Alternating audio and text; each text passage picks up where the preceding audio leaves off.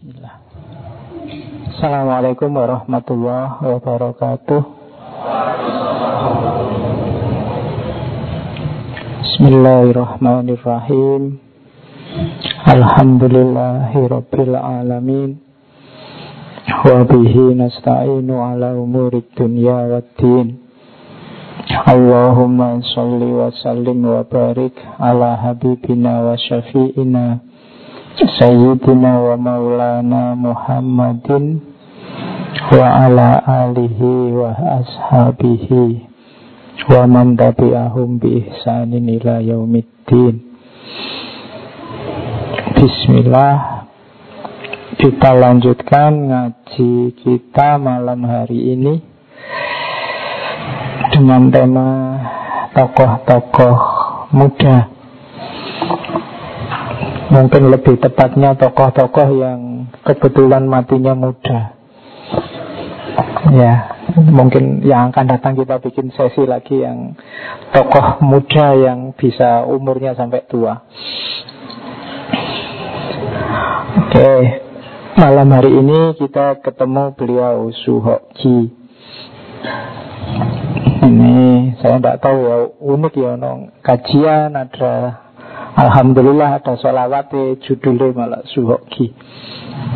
Tidak apa-apa nambah wawasan Nambah ilmu kita Nambah pengetahuan kita.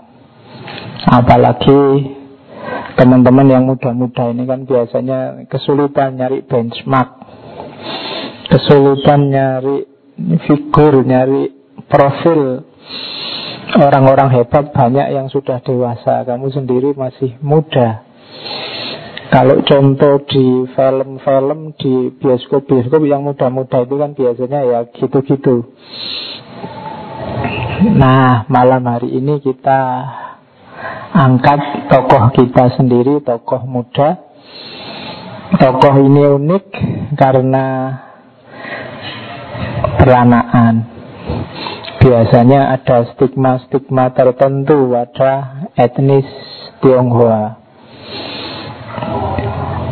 Ada tesis yang menyatakan bahwa sentimen terhadap etnis Tionghoa itu ini tesis ya. Dulu diawali oleh strateginya Belanda.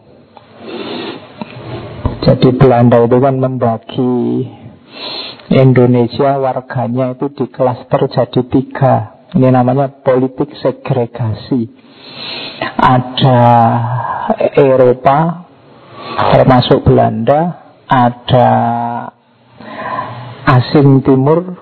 Kalau Eropa kan asing barat, asing timur itu termasuk Tionghoa, dan ada pribumi. Nah kebetulan teman-teman Tionghoa ini dulu sering di casting oleh Belanda dikasih posisi untuk nagih pajak. Jadi itu strateginya Belanda jadi tamengnya. Jadi kalau ada orang ngamuk, orang protes karena pajak itu yang dihadapi teman-teman Tionghoa. Jadi Belandanya nyari selamat, nyari aman.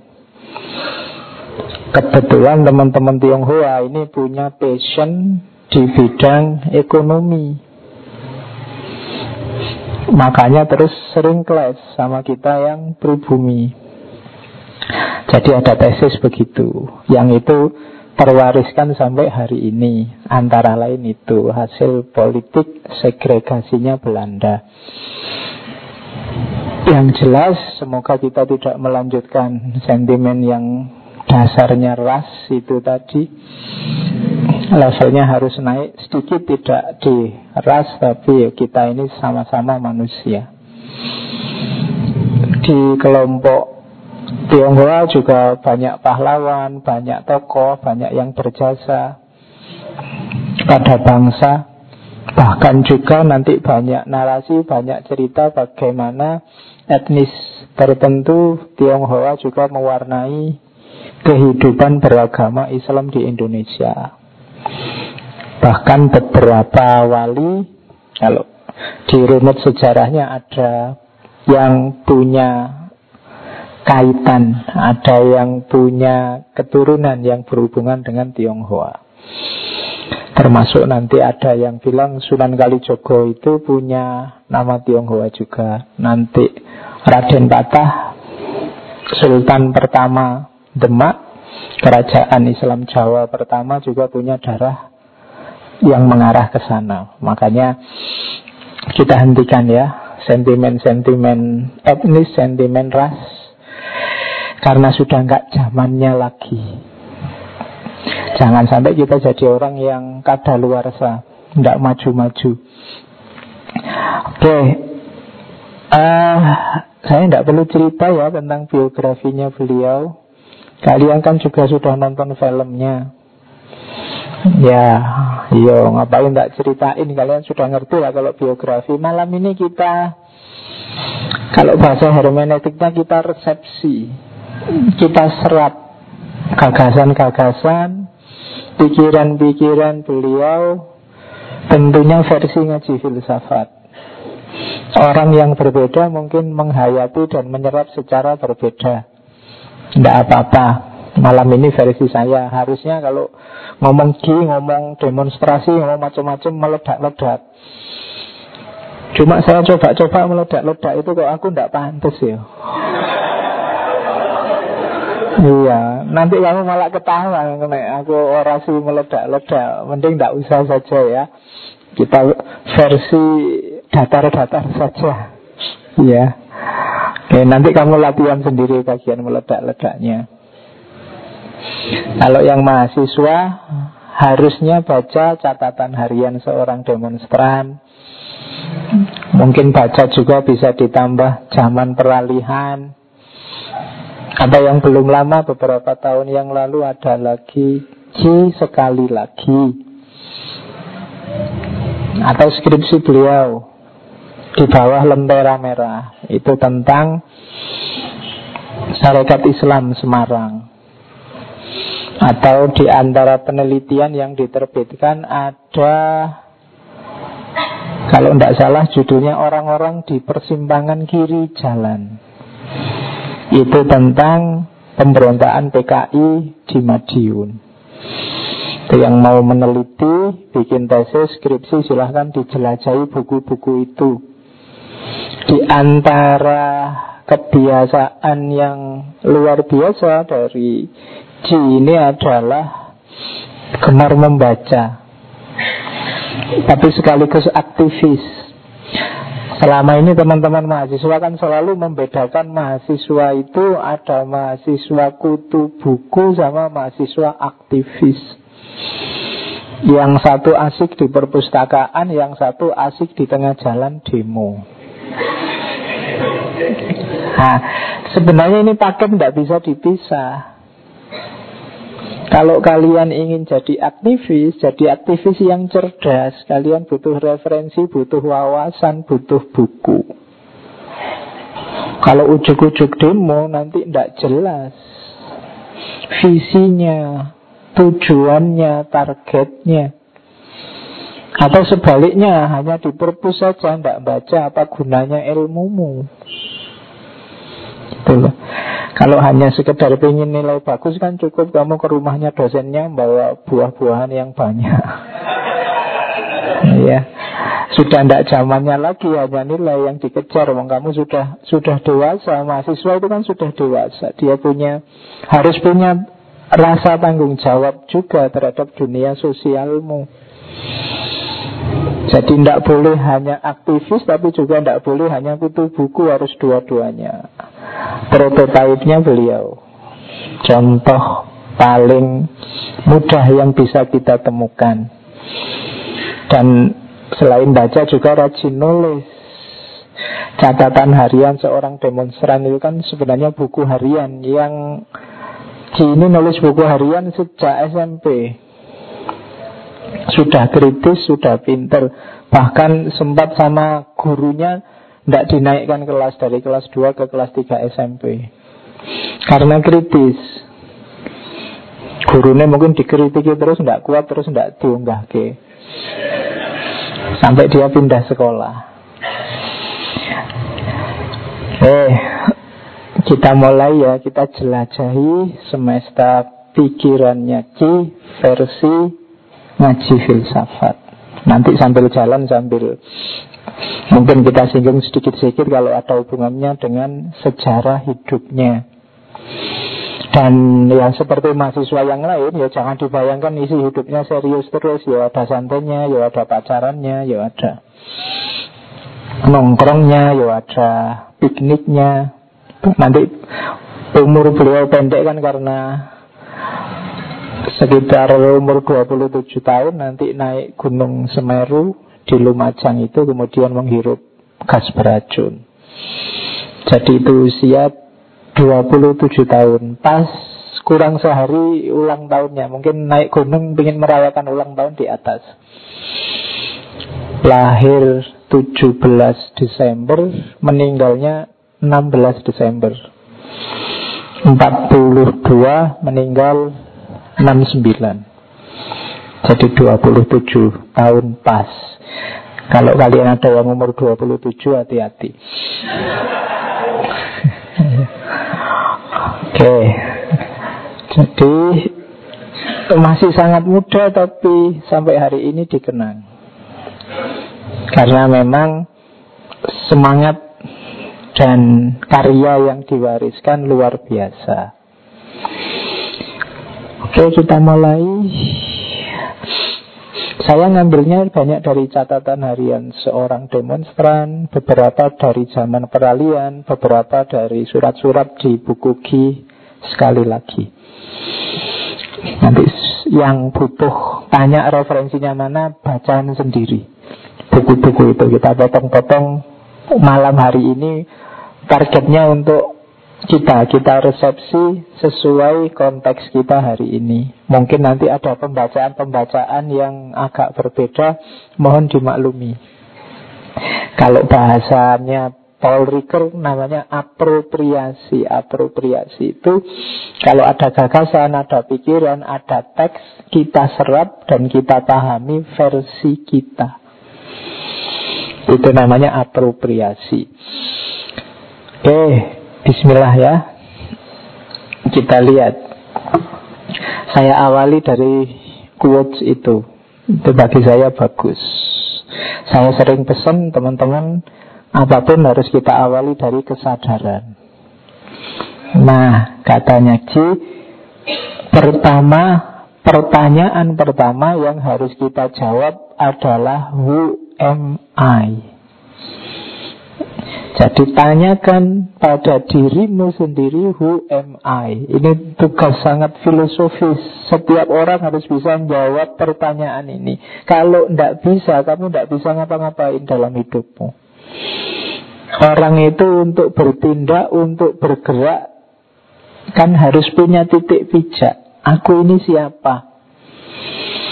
Kalian ngaji ke sini terus duduk di sana itu kan kalian punya kesadaran aku ini peserta ngaji.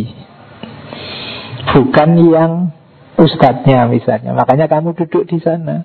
Kalau kamu tidak jelas begitu ke sini, saya duduknya di mana ya? Jangan-jangan sudah disediain bangku ini untuk saya.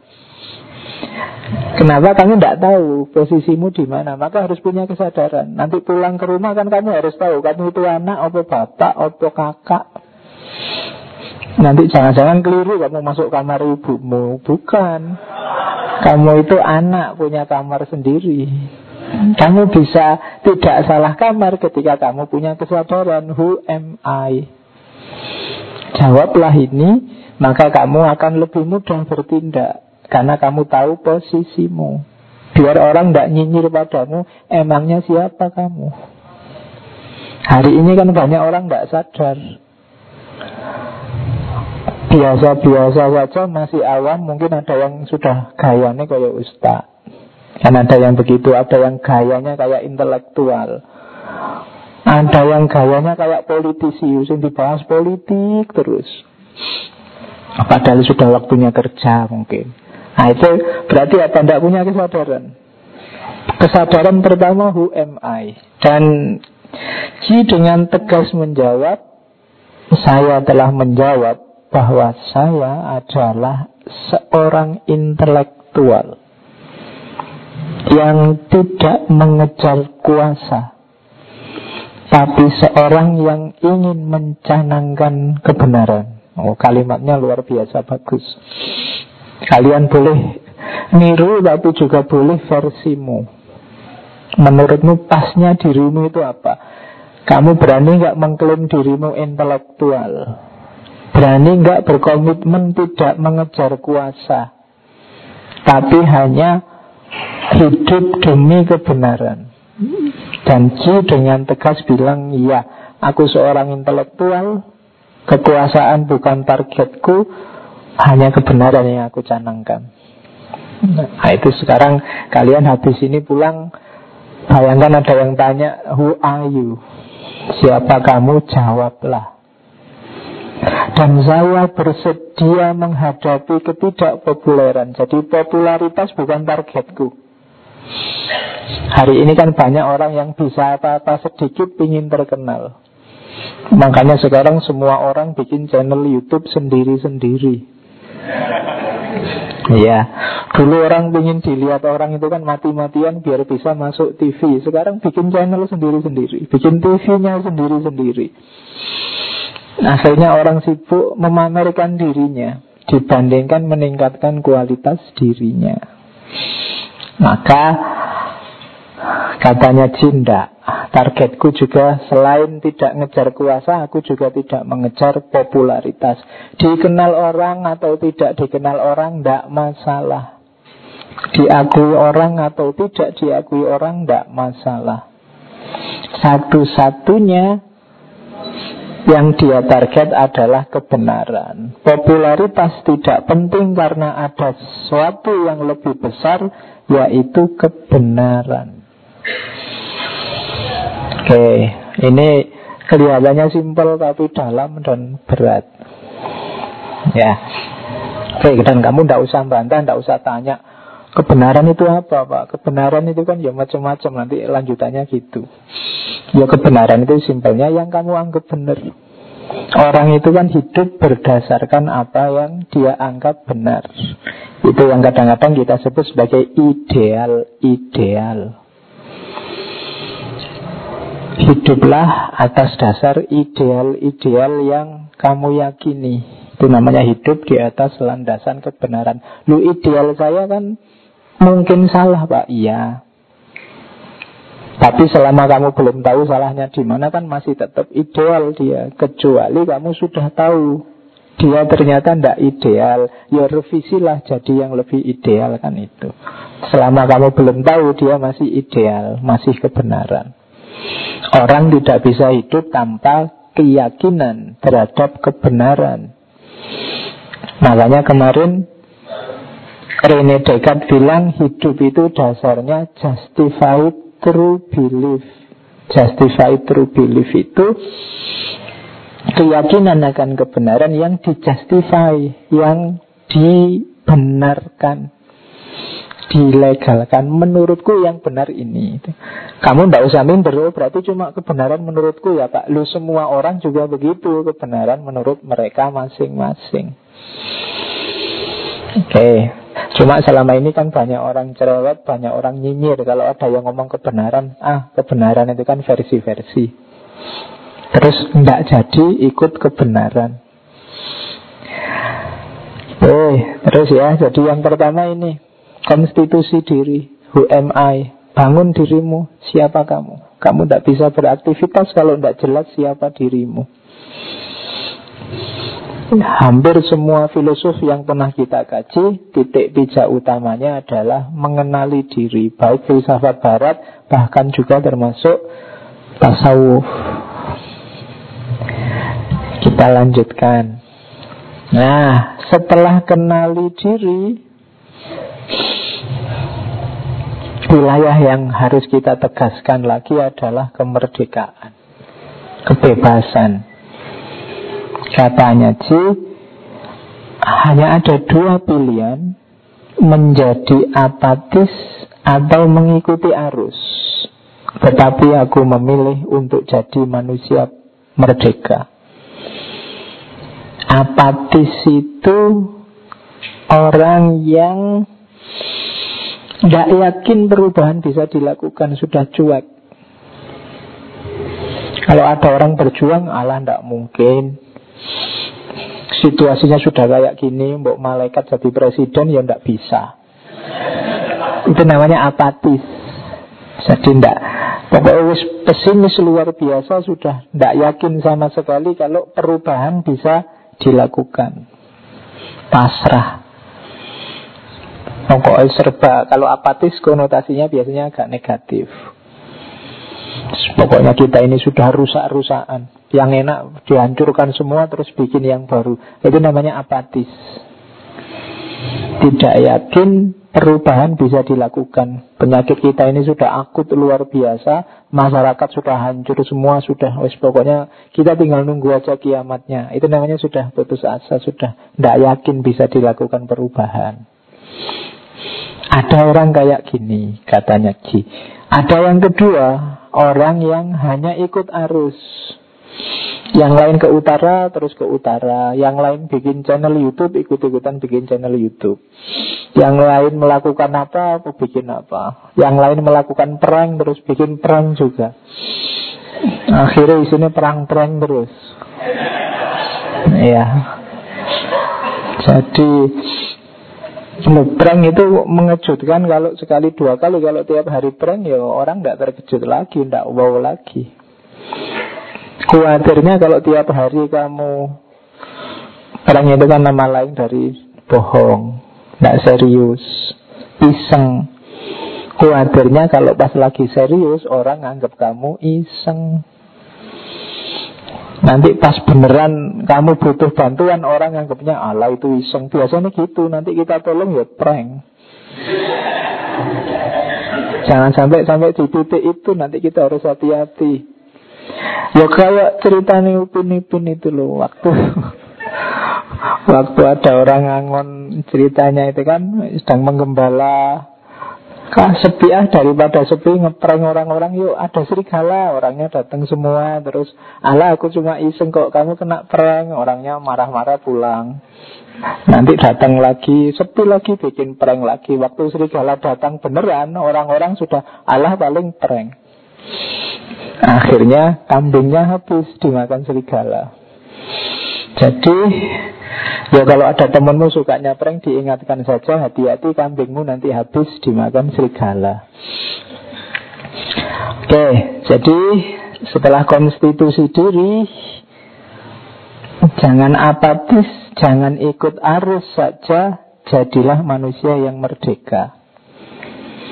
Orang apatis tidak ngapa-ngapain, orang ikut arus itu juga tidak ngapa-ngapain. Dua-duanya pasif. Jadilah orang yang merdeka. Kita manusia itu dikasih banyak potensi, banyak fasilitas oleh Allah. Ya gunakan itu. Kita punya tugas sebagai khalifah. Jalankan itu. Jangan hanya mengeluh atau jangan hanya ikut arus. Jadi manusia yang punya nilai, jadilah manusia yang berarti. Jadi pertama-tama untuk punya nilai, jadilah manusia yang merdeka. Kenapa harus merdeka? Karena sebagus apa pun dirimu Kalau hanya ikut arus Kamu tidak dihitung Jadi tidak dihitung itu ya Allah kamu cuma hanya ikut-ikutan aja kok Kan tidak ada nilainya Jadi jadilah orang yang merdeka Kebaikan yang kamu lakukan Hasil keputusanmu sendiri Saya sering ngasih contoh Bahkan kejahatan kalau hanya ikut-ikutan Itu kan kalau dalam filsafat moral sering disebut juga tidak ada nilainya. Bahkan mungkin kalau polisi misalnya kamu ditanyai punya kasus apa, saya tidak tahu kok saya hanya ikut itu hukumannya kan jadinya turun. Saya tidak ngerti kok tiba-tiba di tas saya ada dengan hanya ikut-ikutan. Oke, jadi pertama merdeka. Kalau sudah jelas siapa dirimu, konstitusi dirimu apa, sekarang bebaskan dirimu. Mandirilah. Apa tidak boleh Pak ikut banyak orang Kalau itu baik ya monggo tapi keputusanmu sendiri Jadi bukan karena ikut-ikutan Itu orang yang merdeka Nah quote yang kedua itu tentang kehidupan berbangsa, hubungannya dengan kemerdekaan. Lanjutannya ke situ, kemerdekaan kita, kebebasan kita untuk apa? Untuk mewarnai kemerdekaan kehidupan kita berbangsa ini loh. Ini mirip kemarin waktu kita ngaji Soekarno bahwa kemerdekaan itu alat bukan tujuan. Kalau tujuannya hanya kemerdekaan sudah selesai tahun 45.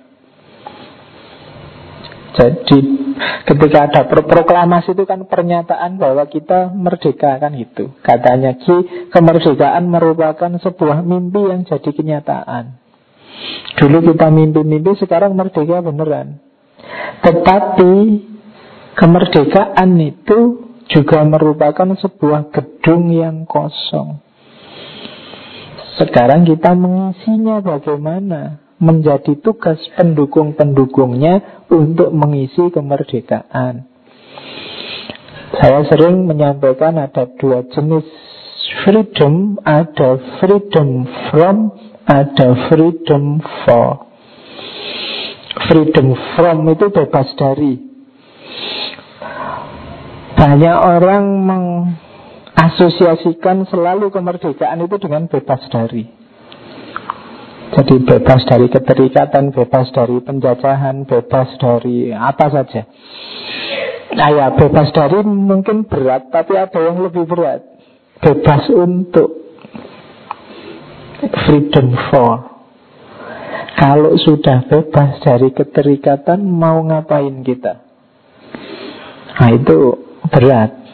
Kalau bebas dari musuhnya jelas. Aku harus membebaskan diri dari ini, dari itu, tidak mau dikekang ini, tidak mau dikekang itu. Begitu bebas mau ngapain? Itu butuh orang cerdas, butuh orang yang mandiri, butuh orang yang bisa memutuskan. Kalau tidak, akhirnya yang balik lagi kamu ikut sesuatu, ikut seseorang, ikut sekelompok orang. Membuat keterikatan baru, tidak jadi bebas. Saya pernah itu di depan banyak orang mau kajian belum ditemukan temanya. Begitu saya bebaskan oke bapak ibu sekarang bebas temanya apa saja silahkan usul. Terus ramai geremeng akhirnya sudahlah manut saja pak. Temanya apa? Ternyata tidak gampang untuk freedom for itu jadi orang itu maunya biasanya dituntun. Kenapa? Karena banyak orang cenderungnya pasif, agak males.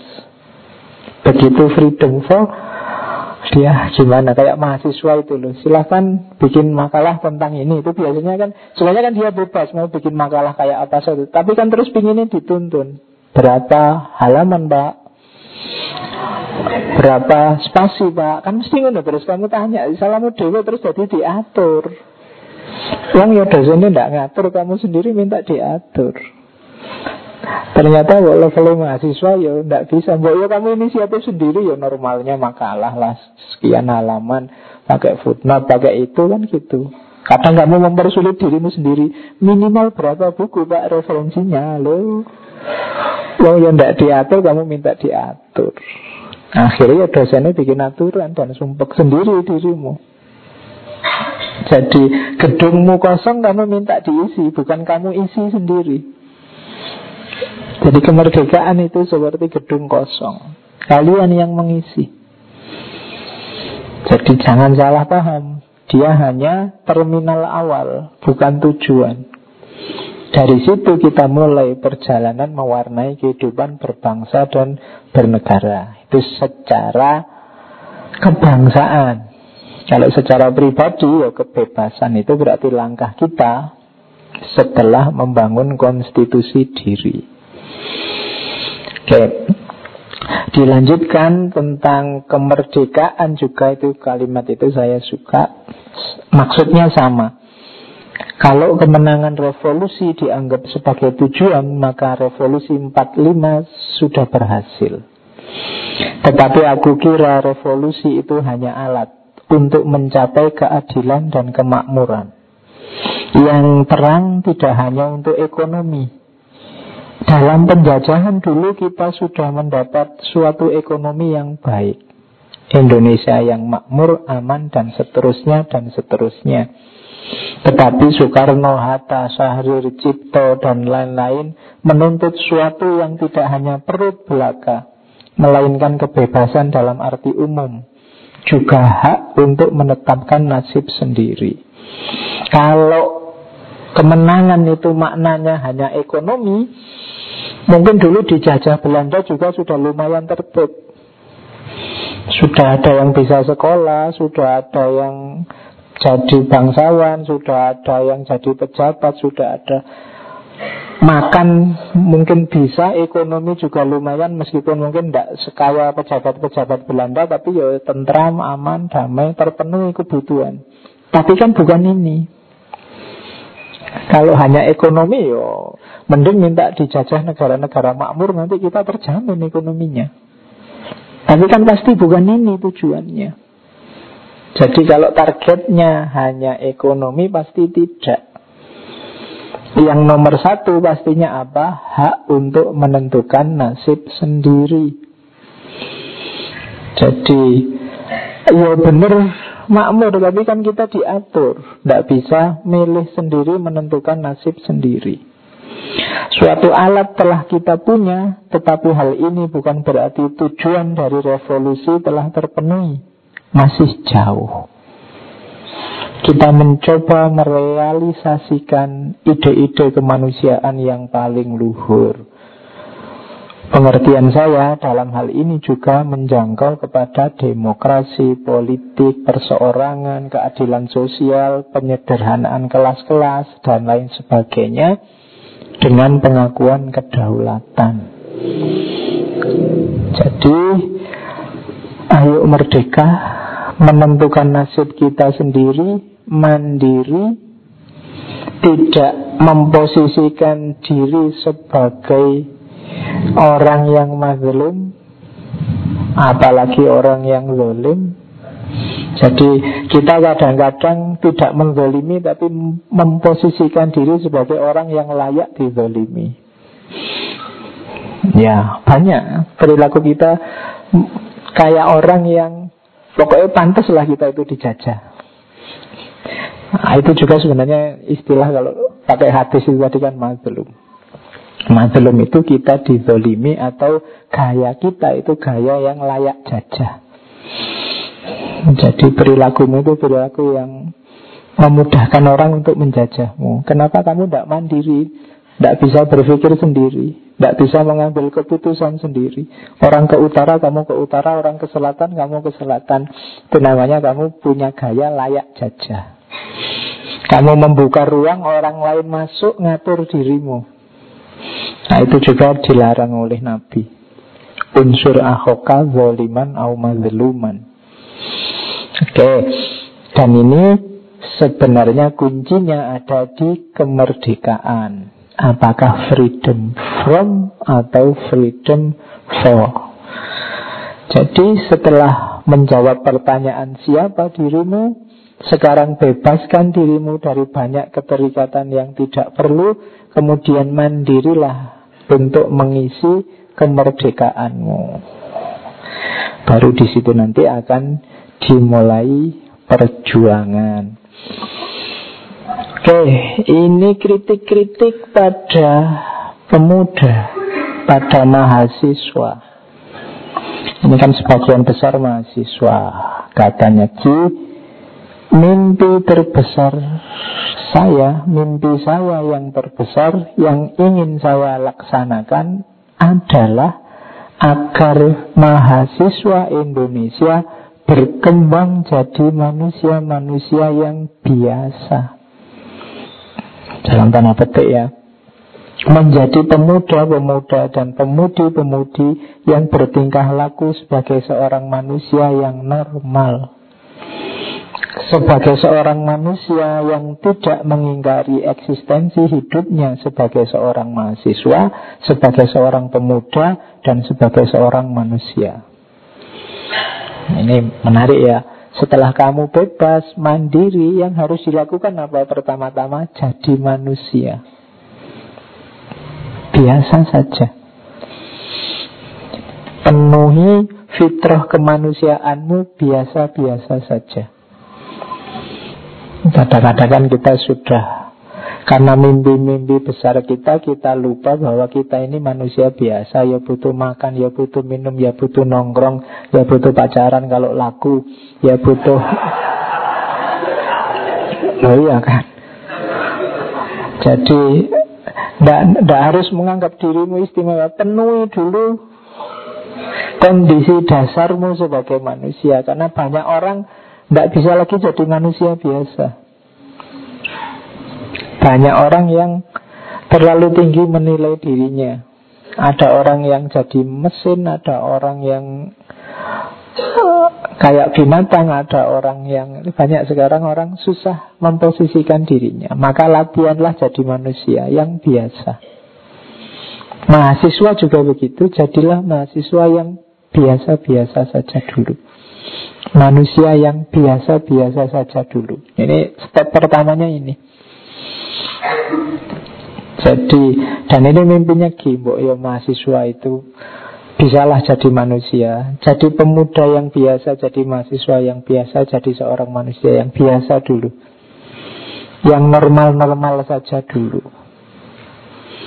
Kalimat selanjutnya, masih terlalu banyak mahasiswa yang bermental sok kuasa sok menganggap penting dirinya, meruntuh kalau ditekan, tapi menindas kalau berkuasa. Nah ini ya kamu cari sendiri ya. Ada nggak temanmu yang kayak gitu? Baru jadi ketua panitia 17an aja misalnya. Terus temennya pontang-manting melayani dia. Nah itu menindas. Kalau ditekan mengeluh, merintih Ada kesulitan dikit terus sambat-sambat kalau yang selanjutnya banyak. Mementingkan golongan ormas, teman si ideologi dan lain-lain. Ini tergolong mungkin yang tidak biasa tadi. Setiap tahun datang adik-adik saya dari sekolah menengah. Mereka akan jadi korban-korban baru Untuk ditipu oleh tokoh-tokoh mahasiswa semacam tadi. Hmm, Ayo, siapa yang suka nipu adik kelasnya? Jadi jadi korban untuk jadi mahasiswa kelas elit tadi loh Yang sok kuasa Tapi mudah mengeluh Gampang meninggat, menindas yang di bawahnya Mementingkan kelompok ormas teman si ideologinya. Terus mempengaruhi adik kelasnya agar gayanya persis kayak dia Itu yang tidak disukai oleh Ji.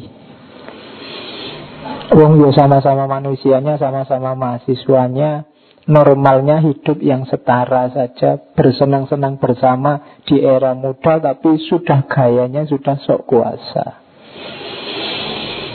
Padahal katanya Ki mahasiswa itu punya tanggung jawab besar. Kenapa katanya Ki makin redup idealisme dan heroisme pemuda, makin banyak korupsi. Jadi anak-anak muda itu jadi kuncinya sebenarnya termasuk mahasiswa. Kalau mahasiswa kehilangan idealisme, kehilangan heroisme, tidak ada yang demo. Tidak ada yang menyuarakan kepentingan rakyat. Jadi dalam pandangannya Ki, mahasiswa ini vital. Maka pertama-tama dia harus ngerti caranya jadi manusia, maka dia akan tahu fenomena yang non manusia yang tidak humanis. Suarakanlah itu. Kalau mahasiswanya diam, tidak heroik, tidak idealis, ya selesai. Yang tua-tua tidak, kamu tidak bayangkan kan bapak-bapakmu, simbah-simbahmu terus demo orasi kayak kamu. Yang masih punya gairah semangat itu yang muda-muda, wakililah mereka. Itu yang ada di pikirannya Ki. Kalau kamu juga pendiam, sekarang kan mahasiswa cenderung pendiam. Karena yang gerak sekarang bukan mulutnya tapi jarinya. Mainan HP Oke, saingan posting, saingan ngeprank tadi. Iya. Tapi waktumu habis, kapan kamu teriak-teriak? Heroisme. Idealismemu mana? Kan itu Bahasa kasarnya Ji.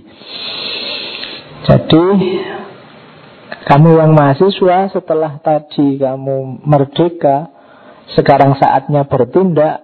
Pertama-tama jadilah manusia biasa yang manusiawi. Untuk bisa kamu mengenali mana yang tidak manusiawi Jangan jadi elit yang sok kuasa. Jangan jadi sosok yang manja Yang mengeluh kalau ditekan Tapi ganasnya luar biasa kalau punya kekuasaan. Jadi itu tugasmu Ya introspeksi sendiri-sendiri Oke, terus Nah, yang dilihat oleh G, realitas baru inilah yang dihadapi pemuda-pemuda Indonesia yang penuh dengan idealisme. Kalian mahasiswa yang idealis, tantanganmu juga berat. Makanya tadi jangan santai-santai. Kalau kamu menjadi manusia yang non-kompromistis, kamu kritis, ada ketidakadilan, kamu gugat dan macam-macam, dengan idealismemu, maka katanya Ki, orang-orang dengan aneh dan kasihan akan melihat mereka sambil geleng-geleng kepala. Dia pandai dan jujur, tapi sayangnya kakinya tidak menjejak tanah. Jadi katanya Ki, siap-siap ya nanti kamu yang idealis akan dikritik semacam ini. Ya sih kamu pinter, ya sih kamu cerdas tapi pikiranmu melangit. Tapi kamu idealis Tidak lihat kenyataan. Kamu kan kalau dikritik kayak gini kan langsung menggerut. Tapi tantanganmu memang itu Katanya Ki. Kalau kamu non kompromis Kamu akan dianggap orang yang tidak membumi Tidak tahu kenyataan. Tidak ngerti situasi. Tapi tidak apa-apa Tantang menyerah harusnya. Tapi kalau kamu tidak kuat Ya ambil jalan kedua. Atau dia kompromi dengan situasi yang baru. Lupakan idealisme dan ikut arus. Bergabung dengan grup yang kuat Partai, ormas, abri, dan lain-lain. Dan belajarlah teknik memfitnah dan menjilat Ya. Nanti kamu akan sukses. Karir hidup akan cepat menanjak. Atau kalau mau lebih aman Kerjalah di sebuah perusahaan yang bisa memberikan sebuah rumah kecil Sebuah mobil atau jaminan-jaminan lain Dan belajarlah patuh dengan atasan. Kemudian carilah istri yang manis. Iya. Terus kehidupan selesai Jadi kamu boleh milih pilihan pertama atau pilihan kedua Kompromi apa non kompromi kalau hanya ingin kesenangan jangka pendek, tidak berpikir jauh ke depan, ya kamu pilih yang kompromi saja lah. Yang penting lulus, IPK-nya tinggi, daftar PNS diterima, terus nyari istri, kemudian punya anak, membesarkan anak, hidup selesai. Tidak ada idealisme standar. Jadi boleh kamu pilih gaya pertama atau gaya kedua katanya Ki. Jadi kalau yang gaya pertama kamu akan tabrakan dengan banyak sekali pihak.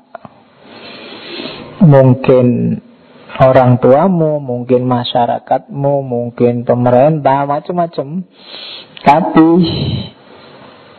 tujuannya kan tidak jangka pendek, tapi jangka panjang.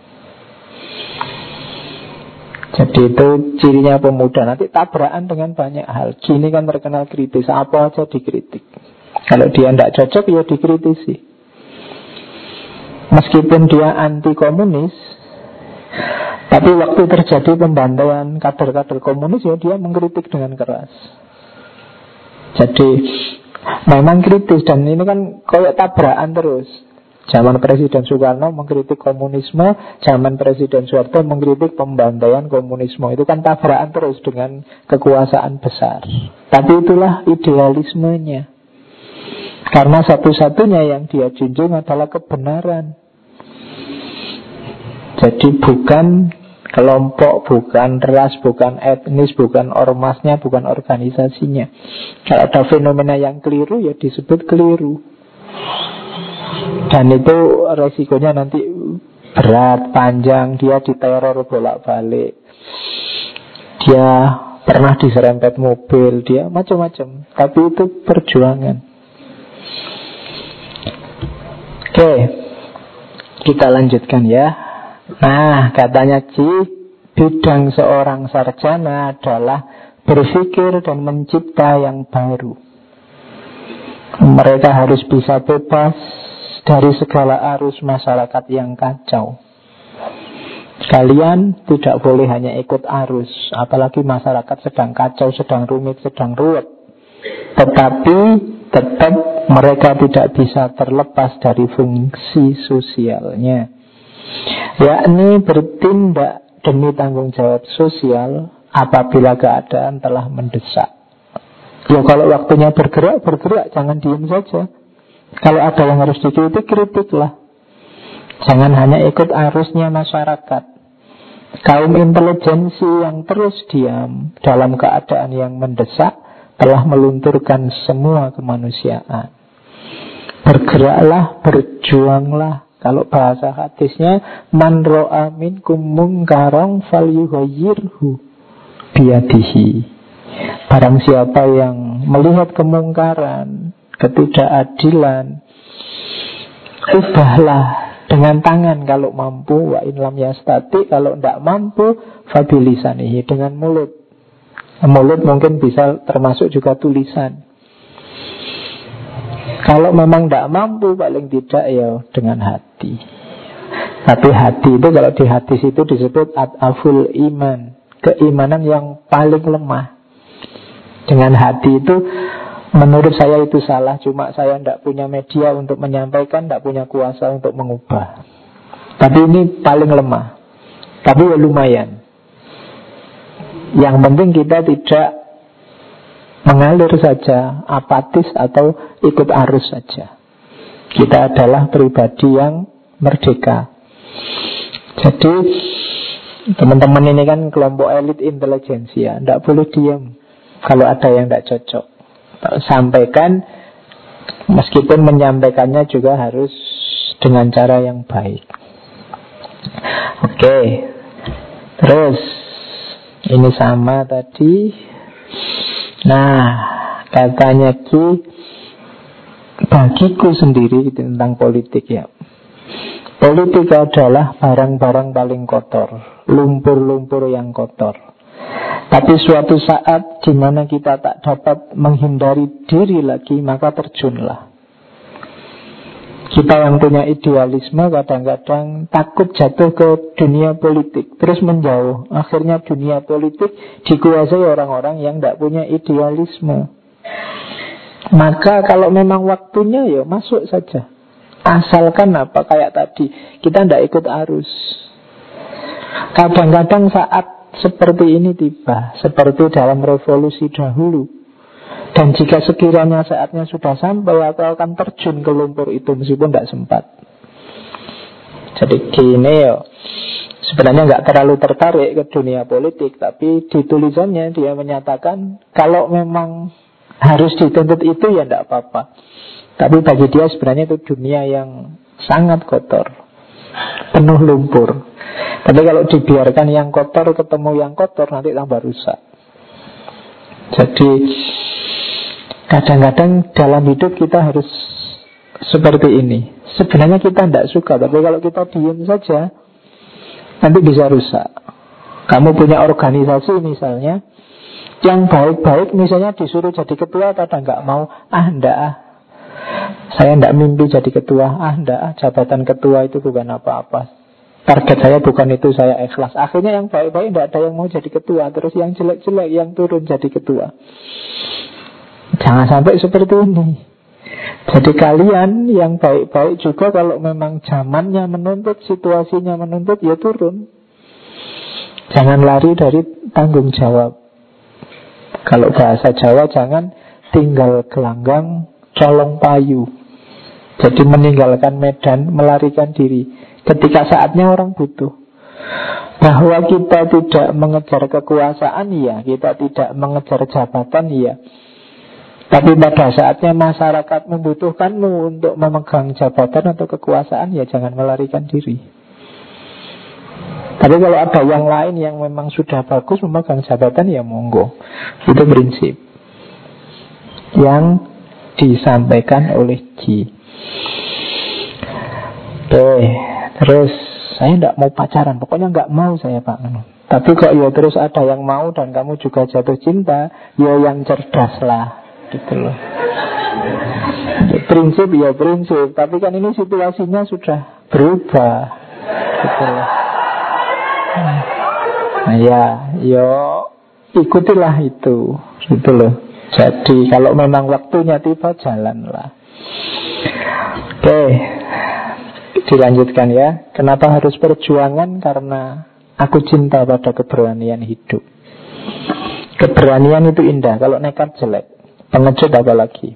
Keberanian itu tengah-tengah. Kalau teorinya Ibnu Miskawah atau Aristoteles. Dan hidup yang berani itu berarti hidup yang berjuang. Bukan hidup yang pasif. Bukan hidup yang mengalir saja.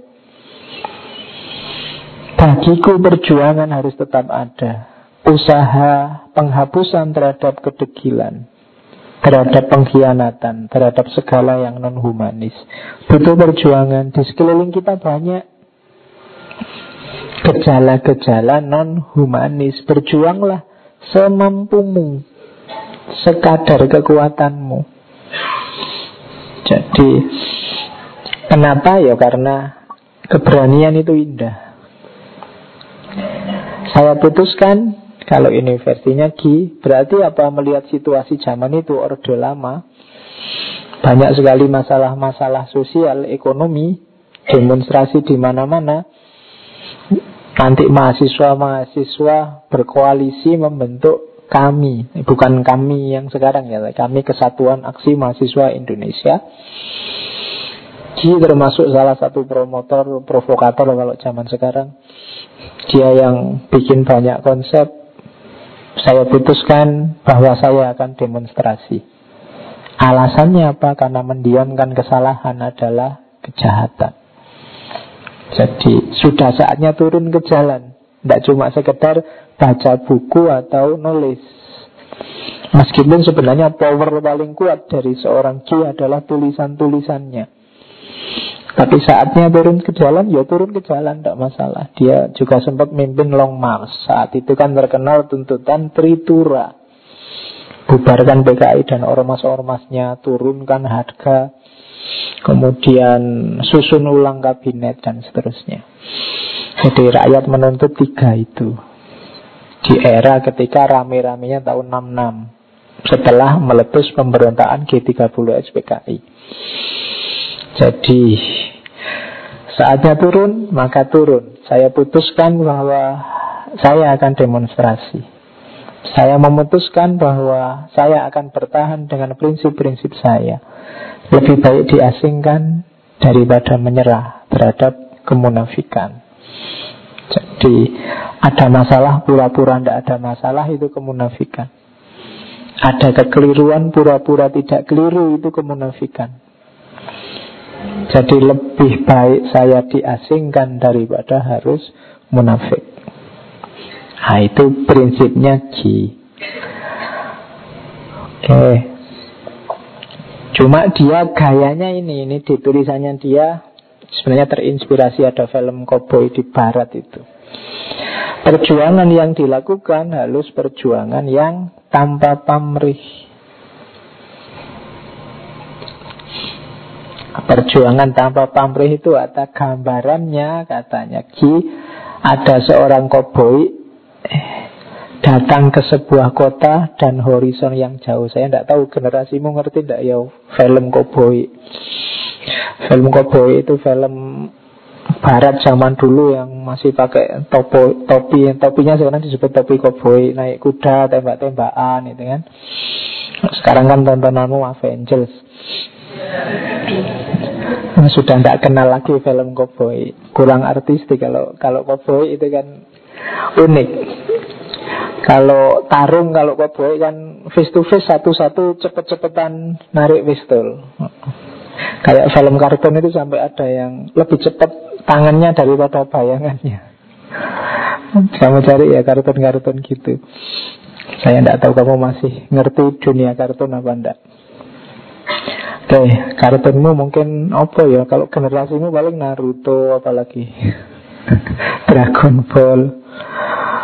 Oke, sudah tidak kenal lagi koboi.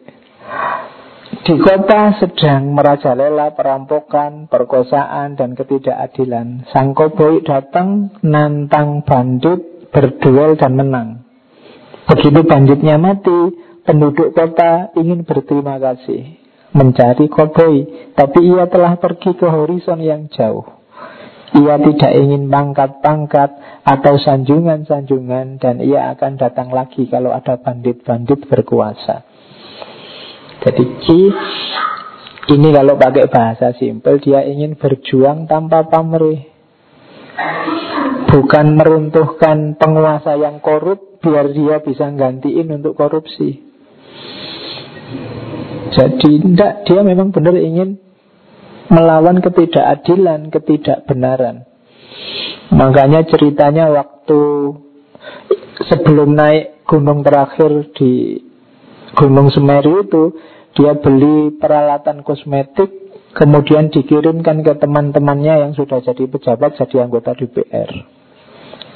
Jadi untuk mengkritik mereka, menyindir mereka yang melupakan idealismenya. Mengingatkan mereka, apa tidak ingat dulu waktu berjuang demonstrasi bersama-sama, sekarang sudah dapat jabatan, sudah lupa dengan semuanya. Oleh G dikirimi satu paket kosmetik, lipstick dan lain-lain. Jadi itu sindirannya karena dia punya idealisme bahwa ya sudah berjuang itu sudah selesai ya pulang. Jangan nunggu dikasih hadiah sama yang diperjuangkan. Kayak koboi tadi. Nah, nanti kalau ada bahaya datang lagi, turun lagi. Koboinya datang lagi. Oke. Okay. Ini kan yang membuat koboi itu jadi dicintai. Kenapa dia tanpa pamrih? Padahal perjuangannya taruhannya nyawa, tapi dia tidak ingin imbalan. Jadi ketika dia berjuang, ketika dia demonstrasi misalnya, bukan karena ingin dipuji atau dapat imbalan apa, tapi menganggap bahwa ya itu tugasnya. Sebagai seorang intelektual. Ketika itu tugas, itu kan bukan sesuatu yang harus dipuji-puji apa dibesar-besarkan ya memang sudah tugasnya. Oke, terus Nah, ini kalimat selanjutnya. Itu ada gambarnya naik gunung karena dia hobinya naik gunung. Kami jelaskan apa sebenarnya tujuan kami, katanya Ji. Kami katakan bahwa kami adalah manusia-manusia yang tidak percaya pada slogan. Patriotisme tidak mungkin tumbuh dari hipokrisi dan slogan-slogan. Sudahlah kita fokus pada target kita, mungkin itu yang diinginkan. Kebenaran, keadilan, kemanusiaan. Jangan terlena oleh slogan-slogan. Jangan berhenti di slogan-slogan. Kadang-kadang orang tertipu dengan slogan Padahal kenyataannya berlawanan dengan slogan Jadi kita tidak akan berhenti di slogan Slogan itu ya kalimat-kalimat Bersatu kita teguh padahal kita tiap hari gegeran Kemudian kalimat kayak-kayak gitu itu namanya berhenti di slogan jadi slogannya Bineka Tunggal Ika Tapi ikannya hilang tinggal binekanya kita gegeran terus antar kita. Bersatunya dilupakan. Kita berjuang ini, patriotisme ini tidak hanya berhenti di slogan. Dan tidak akan sukses kalau hanya berhenti di slogan. Apalagi ada hipokrisi. Oke, jadi tip pertama perjuangan adalah jangan berhenti di slogan. Boleh pakai slogan tapi tidak hanya itu. Oke, yang kedua apa strateginya? Orang hanya dapat mencintai sesuatu secara sehat kalau dia mengenal objeknya. Dan mencintai tanah air Indonesia dapat ditumbuhkan dengan mengenal Indonesia bersama rakyatnya dari dekat. Jadi yang kedua itu kalau ingin cinta tanah air, dekati tanah airmu, akrabi tanah airmu, rakyatnya, situasi realnya. Kelemahan orang yang sudah di atas punya kekuasaan menjabat itu biasanya tidak akrab lagi dengan tanah airnya. Mungkin akrabnya dengan teman-temannya sesama koleganya, wong kerjanya tiap hari rapat. Jadi tidak paham situasi real. Maka katanya Gilo, untuk bisa cinta itu kan harus dekat dan akrab. Kalau kita jarang ketemu, jarang dekat, ya susah jatuh cinta. Kalau katanya orang Jawa kan Trisno itu jalaran soko kulino. Jadi kalau sering ketemu, insya Allah mudah untuk jatuh cinta. Apalagi tiap hari fotonya diliatin. Ya mungkin kamu tiap hari stalking nonton Facebooknya, nonton foto profilnya itu kan dilihatin terus lama-lama kan deket ada rasa. No, Indonesia juga begitu. Kalau kamu hidupnya menjauh dari tanah airmu, menjauh tidak berarti terus nggak dekat. Ya kamu hidup di sini, tapi akrabilah itu yang membuat di antara minatnya G untuk suka alam. Dia nanti yang mendirikan Mapala itu kan mahasiswa pecinta alam, termasuk naik gunung. Antara lain apa? Ya mendekat dong ke yang dia cintai biar akrab. Lihatlah keindahan tanah airmu sering-sering, maka kamu akan jatuh cinta. Oke, jadi tidak ndak terus-terusan baca buku juga. Baca buku penting, tapi lihat membaca realitas sekelilingmu juga penting. Pertumbuhan jiwa yang sehat dan dari pemuda harus berarti pula pertumbuhan fisik yang sehat. Karena itulah kami naik gunung. Jadi untuk mencintai Indonesia sekaligus untuk kesehatan jiwa raga antara lain dia naik gunung. Yo kalian kalau naik gunung itu sudah pilihan-pilihan sesuai konteksnya sendiri-sendiri. Ada olahraganya, ada cinta tanah airnya. Kalian silahkan membangun strategimu sendiri. Dalam perjuangan, mungkin ada yang, Pak, saya tidak kuat Pak naik gunung. Karena mungkin jarang olahraga, ya naik apalah silahkan. Yang penting olahraga. Ya, jangan nggak suka olahraga karena kadang-kadang biasanya kan olahraga itu kamu anggap hobi dan minat Jadi ada yang tidak hobi dan tidak minat. Akhirnya tidak pernah olahraga. Oke, hobinya cuma nonton pertandingan olahraga. Ayo mana bisa sehat kan itu. Hidup ini permainan Kamu harus ikut bermain. Oke, kamu kok cuma lihat orang bermain lah Kapan mainmu? Mainlah juga Sehatlah juga dan berjuanglah juga. Oke, jadi tipsnya itu Dari G. Jadi jangan berhenti di slogan. Karena kadang-kadang perjuangan itu kadang-kadang berhentinya di slogan. Kerjaannya rata Terus kita rumuskan dulu Kita bawa balik dirumuskan kerjanya kapan. Kita rancang dulu Kita ah, itu. Ya jangan berhenti di situ Kuncinya kan nanti transformasi dari ideal menjadi realitas. Kemudian yang kedua harus akrab dan dekat dengan objek yang dicintai. Terus kita lihat sekarang kritik-kritiknya. Ini agak praktis ya. Silakan teman-teman yang ingin lebih paham harus belajar Indonesia zaman Orde Lama babak terakhir dengan segala kekacauan-kekacauannya itu yang dikritik. Apa tidak ada baiknya sama sekali yo? Yang baik kan ya tidak dikritik, yang dikritik pasti bagian yang kurangnya.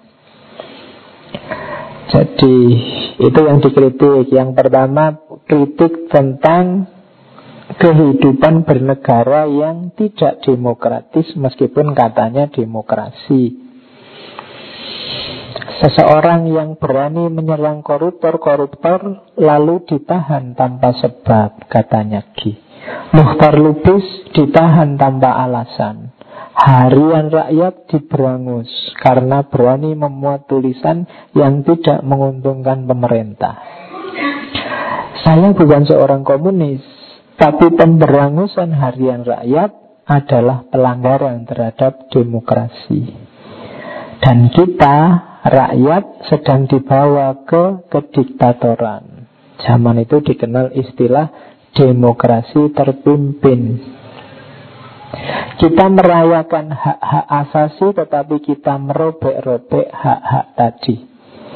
Kita memuji demokrasi tetapi memotong lidah seseorang kalau berani menyatakan pendapat yang merugikan pemerintah. Jadi ada bagian-bagian zaman itu dari sistem pemerintahan yang kontraproduktif, salah jalur. Itu yang dikritik oleh Ji. Yang sangat kelihatan pertama adalah pemberangusan suara-suara yang kritis pada pemerintah. Jadi ada banyak hal yang dikritik antara lain ini. Di situ dicontohkan misalnya Mukhtar Lubis, kemudian harian rakyat yang dianggap berafiliasi dengan komunis. Itu dikritik juga oleh Ji. Jadi kritik antara lain yang dilakukan oleh Ji ini. Yang kedua, dia ngeritik juga yang berkuasa sekarang adalah orang-orang yang dibesarkan di zaman Hindia Belanda almarhum. Ya, almarhum itu maksudnya dulu sekarang sudah tidak ada. Dulu kan kita dijajah Hindia Belanda, sekarang sudah almarhum. Mereka adalah pejuang-pejuang kemerdekaan yang gigih. Lihatlah Soekarno, Hatta, Syahrir, Ali, dan sebagainya. Tetapi kini mereka telah mengkhianati apa yang diperjuangkan. Dan rakyat makin lama makin menderita. Nah, itu kritiknya juga terhadap Orde Lama. Ya meskipun nanti juga dia ikut membantu lahirnya Orde Baru tapi terus mengkritik juga Orde Baru karena dia orang yang tidak berafiliasi dengan apa pun hanya demi kebenaran saja. Kalau ada yang keliru siapa pun ya akan dikritik. Jadi tokoh-tokoh seperti Soekarno Hatta ya dikritik. Pada Bung Hatta dia banyak mengkritik Bung Hatta ini tahu banyak yang keliru Tapi lebih banyak memilih diam pada Soekarno dia banyak mengkritik antara lain tentang banyaknya istrinya Soekarno. Ya, jadi satu ketika di catatan harian seorang demonstran itu dia Ji ini pecinta binatang Dia sedang membawa monyetnya keluar rumah Terus lihat ada orang miskin sekali Sampai yang dimakan adalah kulitnya mangga Padahal itu daerahnya dekat istana. Terus di situ ada kalimat, di sini kita lihat orang sampai se mengenaskan itu sementara mungkin paduka yang mulia di istana sedang asik makan-makan bersama istri-istrinya yang cantik-cantik. Nah itu Ji muda sudah bisa mengkritik semacam itu. Jadi ada yang dia tidak suka dari pemerintah zaman itu.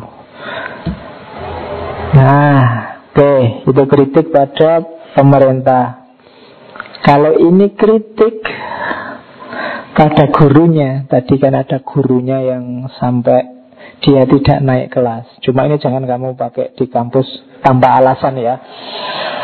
Uh, kalimat ini boleh dipakai tapi syarat dan ketentuan berlaku. Ya. Jadi harus lihat situasinya. Guru yang tak tahan kritik boleh masuk keranjang sampah. Guru bukan dewa dan selalu benar dan murid bukan kerbau. Ya nanti pakar pendidikan yang bisa menjelaskan ini. Cuma dia jengkel sama gurunya yang menurut dia tidak rasional. Makanya satu ketika dia dikasih tugas hukuman di tugas itu dia tidak men, mengikuti instruksinya malah di situ ditulis kritik pada gurunya itu.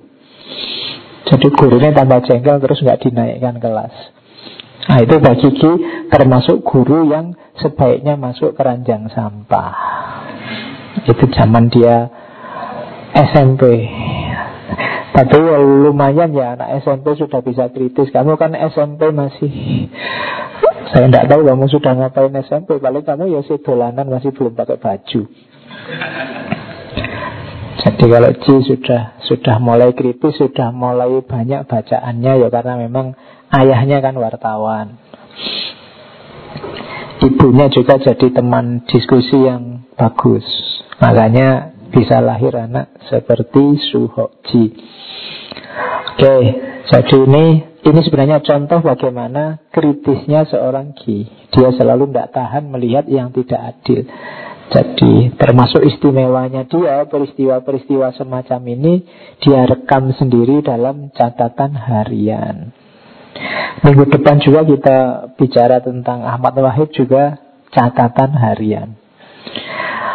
Harusnya kalian juga bisa meniru Bikinlah sebanyak mungkin catatan harian tentang hidupmu, lingkungan sekelilingmu, mungkin kritik-kritikmu, atau kesetujuan ketidaksetujuanmu terhadap yang terjadi sekelilingmu. Dan jangan kesusu ingin terkenal dengan catatanmu. Karena kadang-kadang kamu itu punya catatan berapa aja sudah Wis tak ke dari buku Ini ingin kesusu terkenal Jangan jalan aja Nanti pada saatnya ada akan ada gunanya untuk hidupmu. Nomor satu tadi untuk konstitusi diri. Oh ternyata aku ini orang yang semacam ini. Tidak kesusu terkenal itu maksudnya ya karena kan kamu punya tulisan dikit aja ingin dipamerin Wah ini nanti harus tak taruh di Facebook ini Tak taruh di status Ketika kamu sudah punya misi itu Biasanya sudah nggak murni lagi Ketika ada tujuan pamernya Biasanya sudah beda Mungkin kamu bagus-baguskan, kamu indah-indahkan. Kalau ingin membuat orang terharu, kamu dramatis-dramatiskan. Kalau ingin, sudah nggak itu lagi. Ya boleh online, tapi targetnya sebenarnya hanya untuk kamu, tidak untuk dibaca orang. Itu lebih murni. Bagi yang pernah nulis buku harian, yang di buku beneran, itu kan lebih jujur. Kalau pas kamu sedih kalimatnya jujur kadang nggak bisa nulis kamu kasih gambar orang nangis terus kamu kasih itu kan lebih lebih otentik daripada terus kamu wah ini bisa dimuat ini terus kamu nyari referensi juga tidak jadi sedih kurang otentik nah, mereka mereka ini lebih otentik karena nulis pakai buku harian boleh dicoba ya setelah ini pulang beli buku terus nulis. Biasanya buku harian kayak gitu itu nggak tahan lama. Hari pertama, kedua masih diisi nanti dapat seminggu biasanya kosong terus kadang. Iya. Biasanya lama gitu. Kalau pas patah hati dibuka lagi nulis lagi. Kalau pas lagi itu kamu nulisnya hanya kalau ada masalah saja. Sebenarnya tiap hari kan ada masalah kalau kamu peka. Boleh itu ditulis. Untuk bahan konstitusi dirimu saja Biar kamu ngerti siapa sih kamu yang sebenarnya. Kadang-kadang kan kamu baca buku harianmu Zaman dulu kan kamu ketawa-ketawa sendiri. Mungkin zaman SMA dulu kamu nulis apa Kamu baca sekarang kamu kan mungkin menyesal sekali. Aduh aku kok culun amat dulu ya Aku kok gitu. Kok lucu sekali ya kan mesti gitu. Itu sebenarnya menunjukkan bahwa Oh ternyata aku ini sudah berkembang Sudah tidak kayak dulu lagi Mungkin zaman SMA kamu nulisnya sambil nangis-nangis Tapi begitu dibaca sekarang malah ketawa-ketawa. Kok lucu banget aku dulu itu kan gitu. Itu namanya berarti kamu bisa melihat lebih objektif siapa dirimu Lewat buku harian. Seperti yang dilakukan oleh Ji ini Meskipun ternyata buku hariannya Tidak cuma bermanfaat untuk dia Tapi untuk sangat banyak orang Termasuk kalian hari ini. Oke kita lanjutkan quote-quotesnya.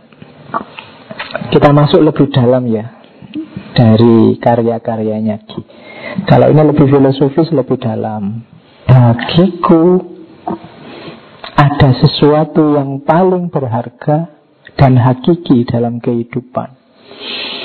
Ada tiga. Yang pertama apa? Dapat mencintai. Dapat tiba hati. Punya rasa kasihan. Dan yang ketiga dapat merasai kedukaan Tanpa semua itu Maka kita tidak lebih dari benda Jadi kamu masih bisa kasihan, masih bisa nangis, masih bisa mencintai, berarti masih manusia. Kalau jatuh cinta sudah tidak bisa, nangis tidak bisa, kasihan tidak bisa, hati-hati jangan-jangan sudah membatu hatimu. Mungkin kamu pernah dikecewakan sehingga sekarang tidak bisa mencintai lagi. Pokoknya peduli amat dengan perempuan atau yang perempuan peduli amat dengan laki-laki. Atau sudah nggak bisa nangis lagi, nggak bisa kasihan lagi. Lihat orang menderita, ah saya nggak kasihan pak, saya lebih menderita pak.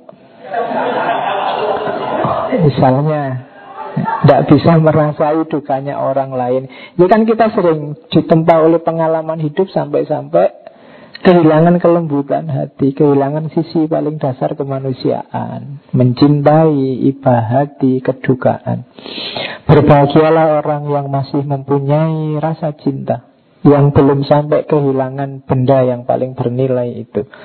Kalau kita kehilangan itu, maka absurdlah hidup kita. Ah, jadi C juga bisa bikin kalimat cinta yang bagus. Dia sebenarnya punya banyak puisi, hanya malam ini tidak kita bawa.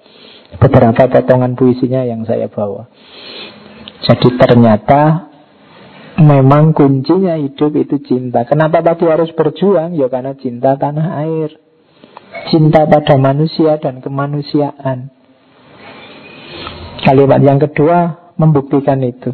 Saya mimpi tentang sebuah dunia di mana ulama, buruh, dan pemuda bangkit dan berkata, stop semua kemunafikan, stop semua pembunuhan atas nama apa pun.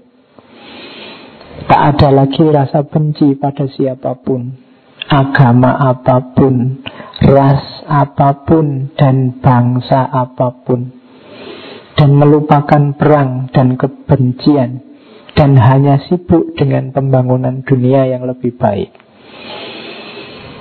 Ini mungkin juga tidak cuma mimpinya Ji, tapi juga mimpi kita semua. Di situ secara spesifik disebut ulama, buruh, dan pemuda. Karena kunci-kunci ada di sini. Ulama ini elit-elit yang paling dipercaya oleh masyarakat. Buruh simbol dari masyarakat biasa, rakyat biasa yang jumlahnya paling banyak. Dan pemuda adalah simbol dari semangat dan gairah masa depan. Maka katanya, tiga klaster ini bangkitlah semua. Kemudian nyatakan untuk menghentikan semua kemunafikan, semua pembunuhan atas nama apa pun. Jadi apa pun jenisnya pembunuhan jelek. Tidak usah dibahas lagi. Siapa yang bunuh, alasannya apa, dasarnya apa. Pokoknya semua pembunuhan itu jelek atas nama apa pun. Maka ketika PKI membunuh jenderal-jenderal, dia kritik dengan keras. Sebaliknya juga ketika Zaman itu pemerintah membantai banyak anggota PKI ini kan semacam balas dendam itu juga bagi Ki jelek. Mulailah kita biasakan untuk tidak membenci siapa pun, agama apa pun, ras apa pun, dan bangsa apa pun. Lupakan perang, lupakan kebencian. Ini ini sebenarnya mimpi kita semua. Kalau bisa kita wujudkan ini, dunia ini akan indah. Makanya Ji ketika berhadapan dengan Bung Karno, dia bilang sebagai manusia, saya kira saya senang pada Bung Karno, tetapi sebagai pemimpin tidak. Itu namanya orang kritis. Ya, di sisi beliau sebagai manusia biasa saya banyak cocoknya karena Jini juga pernah diundang ke istana, pernah ngobrol juga. Tapi ada banyak kebijakan-kebijakan Bung Karno yang dia tidak cocok. Jadi ini dasarnya kemanusiaan ada di sini yang ingin diperjuangkan oleh Ji. Nah, ini juga bagian dari kemanusiaan. Ada kalanya tadi di depan saya bilang dia juga manusia biasa. Dan dia memang inginnya jadi manusia biasa. Kadang-kadang juga ada lelahnya. Sekali-sekali juga ingin bergurau, ingin ngobrol, ingin santai. Satu ketika dia bilang, saya tidak tahu mengapa saya merasa agak melankolik malam ini. Saya melihat lampu-lampu kerucut dan arus lalu lintas Jakarta dengan warna-warna baru. Seolah-olah semuanya diterjemahkan dalam satu kombinasi wajah kemanusiaan. Semuanya terasa mesra tapi kosong. Seolah-olah saya merasa diri saya yang lepas dan bayangan-bayangan yang ada menjadi puitis sekali di jalan-jalan. Perasaan sayang yang amat kuat menguasai saya. Saya ingin memberikan sesuatu rasa cinta pada manusia, pada anjing-anjing di jalanan, pada semua-muanya. Ini momen-momen khusus. Setiap orang sebenarnya punya ini. Ketika merasa melankolis, ketika merasa mungkin tersentuh Biasanya momen ini muncul. Rasakan itu untuk hidupmu sendiri-sendiri. Syukur-syukur bisa sampai titik yang paling akhir itu. Bayangkan bahwa semua yang ada di sekelilingmu kamu cintai. Apakah itu orang, apakah itu binatang. Bahkan termasuk visualkan orang yang kamu benci di kepalamu Dan bilanglah bahwa aku mencintaimu Cintai semuanya. Bayangkan siapa pun yang menurut kamu pernah bermasalah denganmu, yang kamu sudah sumpah tidak akan memaafkan, sekarang tampilkan dia dan ku maafkan dan ku sayangi engkau. Sayangi semuanya akan lebih menenteramkan hidupmu. Akan lebih membuat hidupmu ringan. Dan momen ini pernah dialami oleh Ki. Mungkin ketika dia sedang sangat lelah, dia sudah laku ingin mencintai semuanya. Jadi ini kamu ciptakan sendiri momen ini. Ya kalau yang biasa-biasa mungkin kamu mudah Saya cintai semua yang hadir malam ini itu gampang. Tapi membayangkan orang yang kamu benci Yang kamu hadirkan di kepalamu Dan bilanglah padanya Dalam visualmu saja. Aku maafkan engkau Dan aku cintai engkau. Itu biasanya berat Sopo wis musuhmu saya tidak tahu. Mungkin orang tertentu atau kelompok tertentu Atau hal tertentu silahkan Sampaikan bahwa kamu mencintainya. Ya mencintai itu bukan berarti nanti tidak kritis lagi.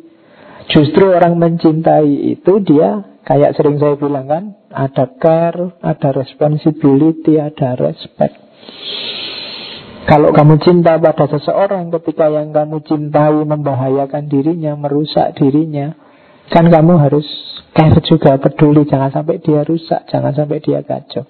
Jadi bukti cintamu adalah kamu peduli terhadap situasinya. Jadi ketika kamu mengkritik dia bukan karena kamu benci, tapi karena kamu sayang.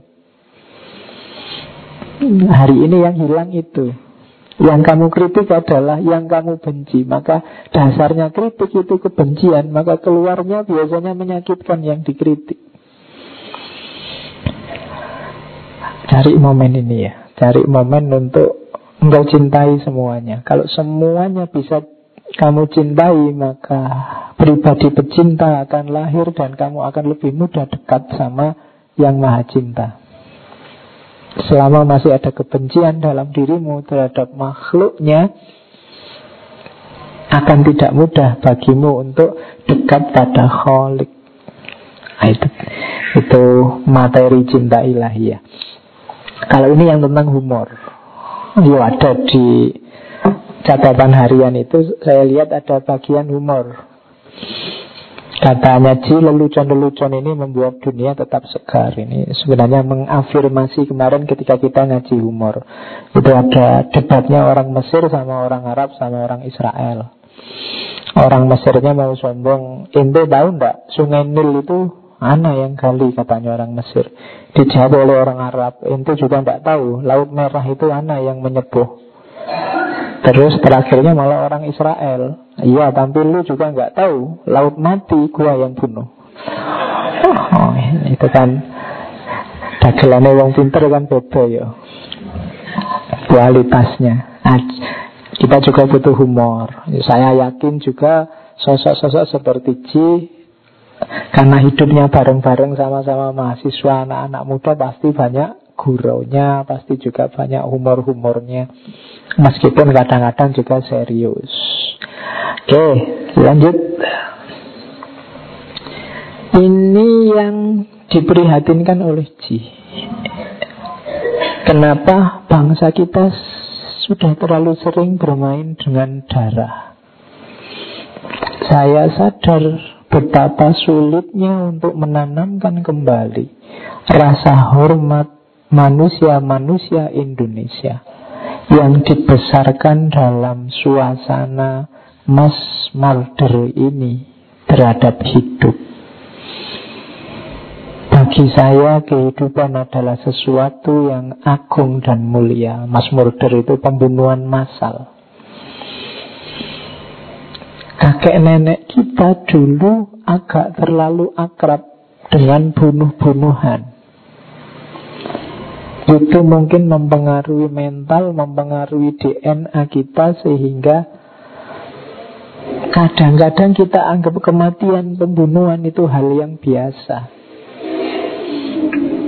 Padahal Al-Quran sendiri kan bilang bahwa barang siapa membunuh satu nyawa tanpa hak, tidak ada alasan yang bisa dibenarkan, maka dia seperti membunuh seluruh umat manusia. Dan C melakukan penelitian di Bali bagaimana anggota-anggota yang dulunya PKI dibantai habis-habisan. Setelah mungkin sebelumnya yang dianggap PKI juga banyak melakukan pembunuhan-pembunuhan. Akhirnya memori kita semua isinya adalah pembunuhan demi pembunuhan. Yang ini agak menyulitkan katanya Ki membangun kesadaran tentang kalau bahasa baratnya human dignity bahwa manusia itu mulia.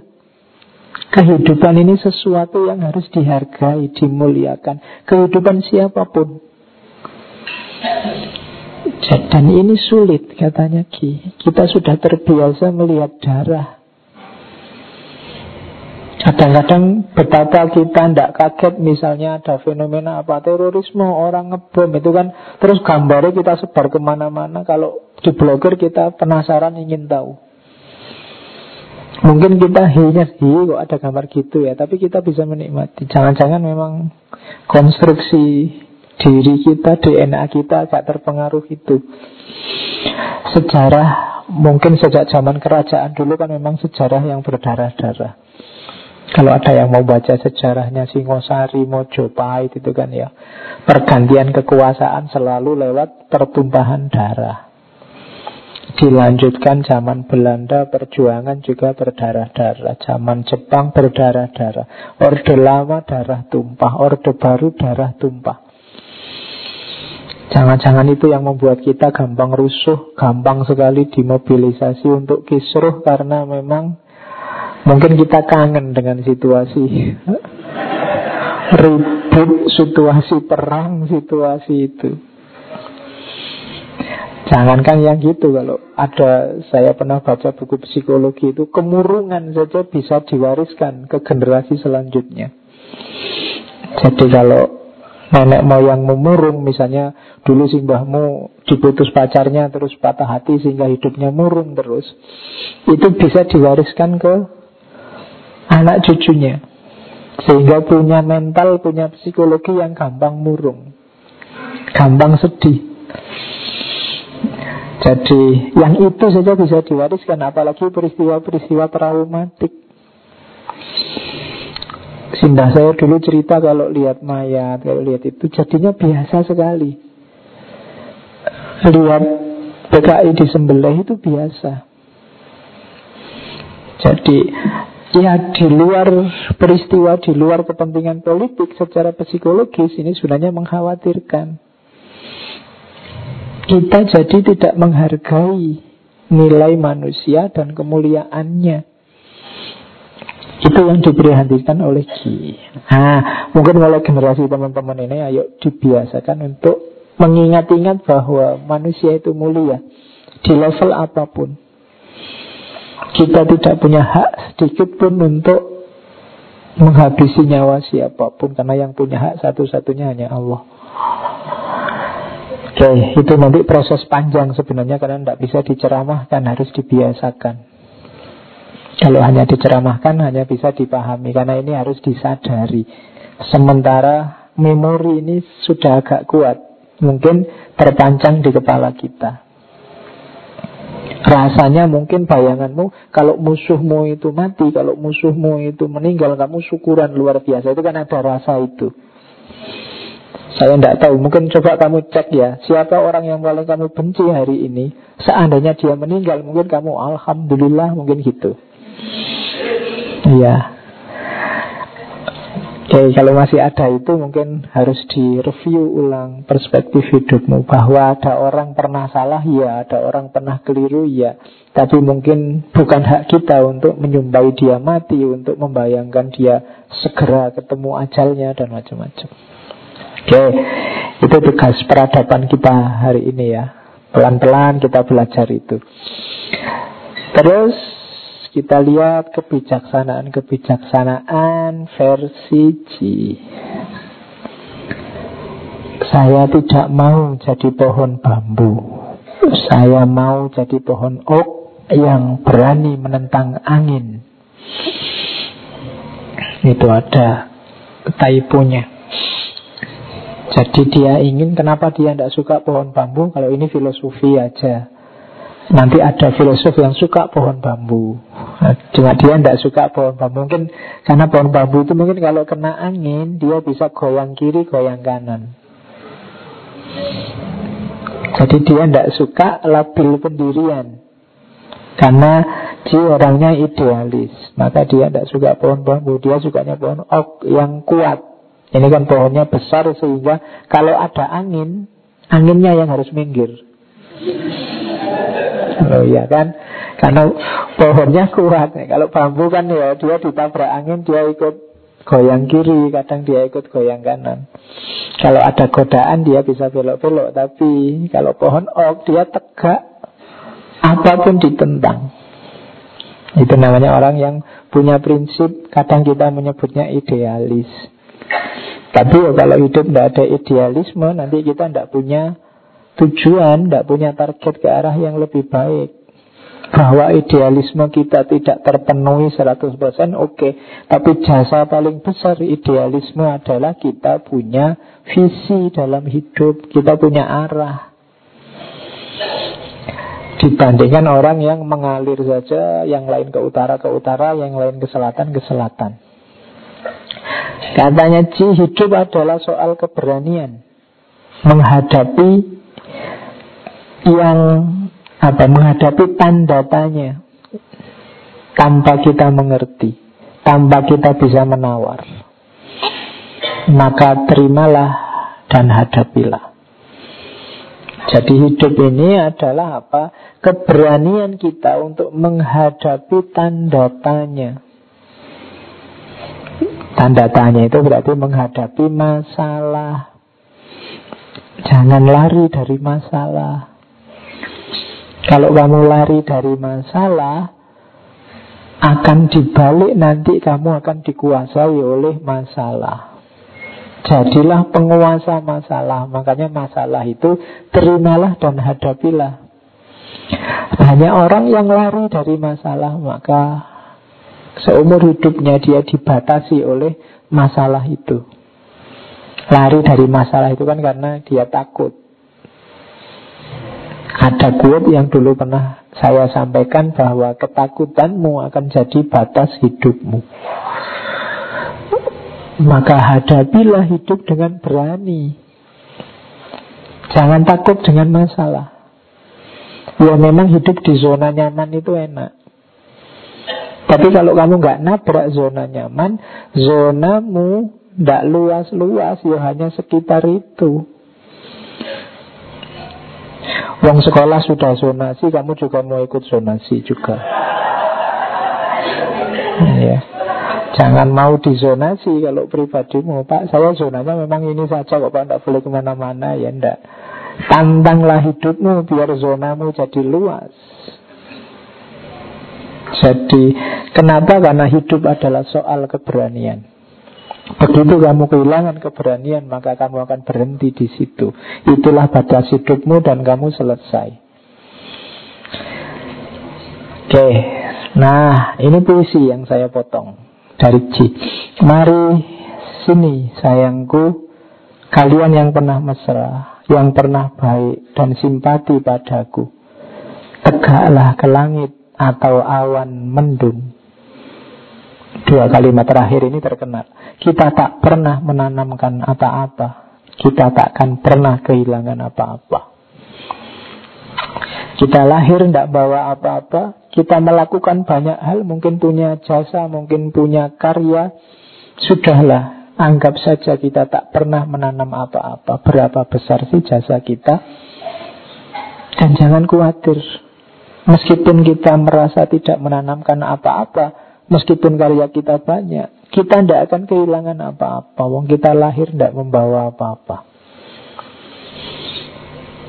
Jadi yakinilah bahwa engkau tidak pernah menanamkan apa-apa untuk menghindari biar kamu tidak sombong.